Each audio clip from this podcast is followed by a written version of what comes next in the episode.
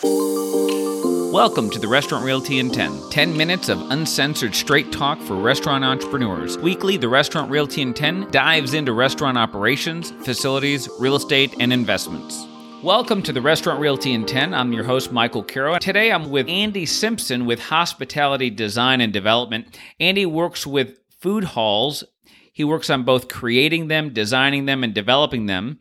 And so I wanted to bring him in to talk about why would any developer decide that a food hall will be right for his development. Andy, welcome to the program. Thanks for having me. It's fun to be here. So let's dive straight in. You know developers, and they come to you saying, hey, listen, I think a food hall would make sense in my project. How do you go through evaluating whether or not that would even make any sense? Yeah, it's a tough question because really there's a lot that goes into whether or not a project is right for a food hall. As you've probably heard, there are hundreds of them being developed in, in the United States right now, kind of in every type of building. The term food hall is being used to to discuss a number of different kinds of food service projects. What I've determined is a food hall is at least eight to 10 restaurants or more in a multi use environment. It may or may not have alcohol, it may or may not have retail or other things with it. Okay. So that's a great overview of what food halls are. So now let's get back to the developer. He's got a piece of property or he has a building and he wants to determine whether a food hall makes sense for that project what evaluation process would they go through for that? The best way to start that is really to get someone like me or somebody who's got some experience developing a food hall to look at their project and do a an, an overall quick kind of a study to say how many food operators can we fit into this? What type of a mix works here based on your building? because they're very different. It can be a very different scenario based on the type of property it is, where it is, anything that's around it. It can be a very different thing. Economics enter in immediately. Food halls are expensive. Uh, generally, it's a capital intensive business, just like the restaurant industry in general. But a food hall is even more so in that a number of locations that probably work really well for a food hall are also ones that are tough to build in. So getting that understanding right from the start to make sure that you're not going down a path that's eventually going to lead to a rent situation for an operator that's not going to work. I try to get to that bottom line pretty quickly with somebody just to determine what do we think it's really going to cost to do this and can we back into making sure that that's a great opportunity for an operator. So each developer it may depend on whether they are the owner of the building and they're building this as an amenity to their current multi-tenant mix or if it is an entrepreneur looking to lease space from a master landlord and then sublease, if you will, spaces to the individual restaurant. So there's different levels of rationale for why one may do a food hall. Who do you primarily see come to actually build a food hall? That's changed a lot. The second scenario you just listed with an entity coming in and being a tenant and master leasing, there aren't very many of those left now uh, because the business is so hard to do from an economic standpoint. What I'm seeing more is a developer who realizes they've got a piece of property that they need great food service as a great amenity.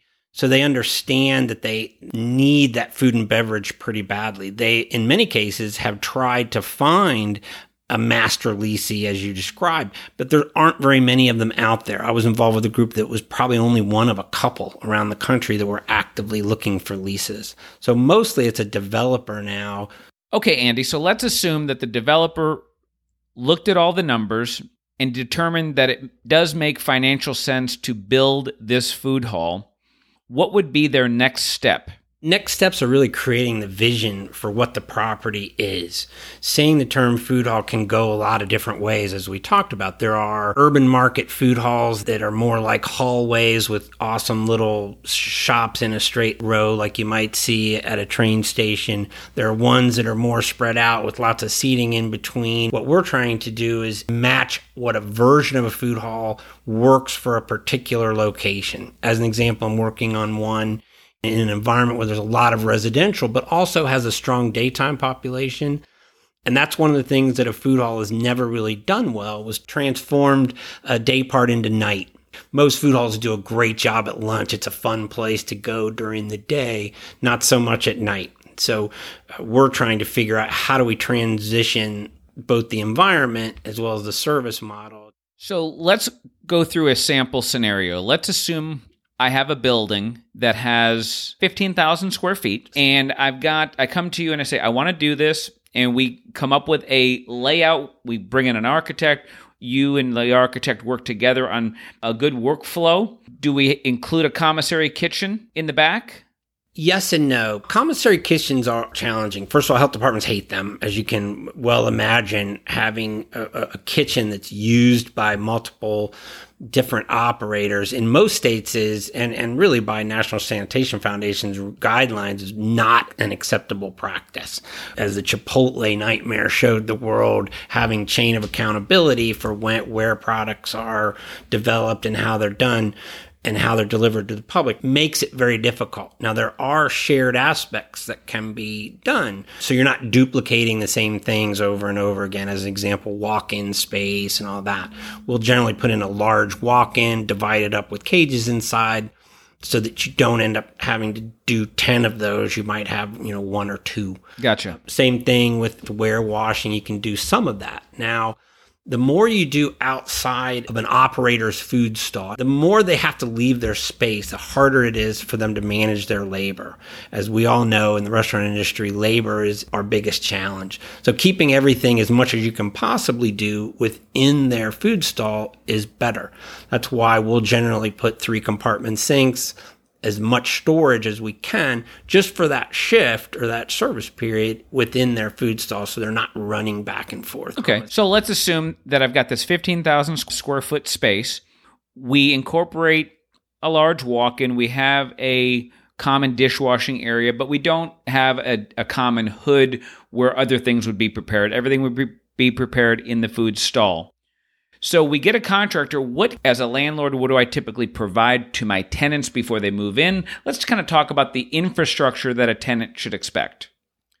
Yeah, most food halls, because they're very capital intensive and because they're in a in a large multi-use facility, you can't really do it the way, you know, a food court used to be done. A food stall is going to have some basic stuff in it, a three compartment sink, a couple of floor drains in the right places establish where that cook's line is going to be within the food stall. And then the operators can then come in and bring in some of their own cooking equipment, but you've already established kind of where those things are and they make sense, which is again why it's really important to have somebody involved who understands that. It's got to be not only a restaurant operator probably, but somebody who's, who's developed a lot of restaurants so that they can kind of make sure that they're setting that infrastructure up in a way that when an operator comes to look at, they're going to go, yeah, that makes sense to me. I can understand why you put the plumbing where you did. I'm not going to try to move it. Yeah. That's where it gets really expensive.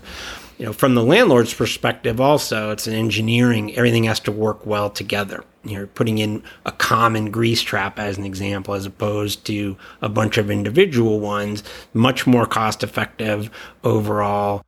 And that has to be done ahead of time. So you got to design that whole system. Andy Simpson, thank you so much for joining us today and giving us a lot of insight on food halls. I know we have you planned for additional food hall podcasts to discuss other aspects of that exciting environment. Thank you so much. Thank you for listening to the Restaurant Realty in 10. If you're interested in restaurants, whether operations, facilities, buying, leasing, or investment, the Restaurant Realty in 10 is for you. Please subscribe to this podcast, and you can also visit therestaurantrealty.com for show notes, topics, and additional information.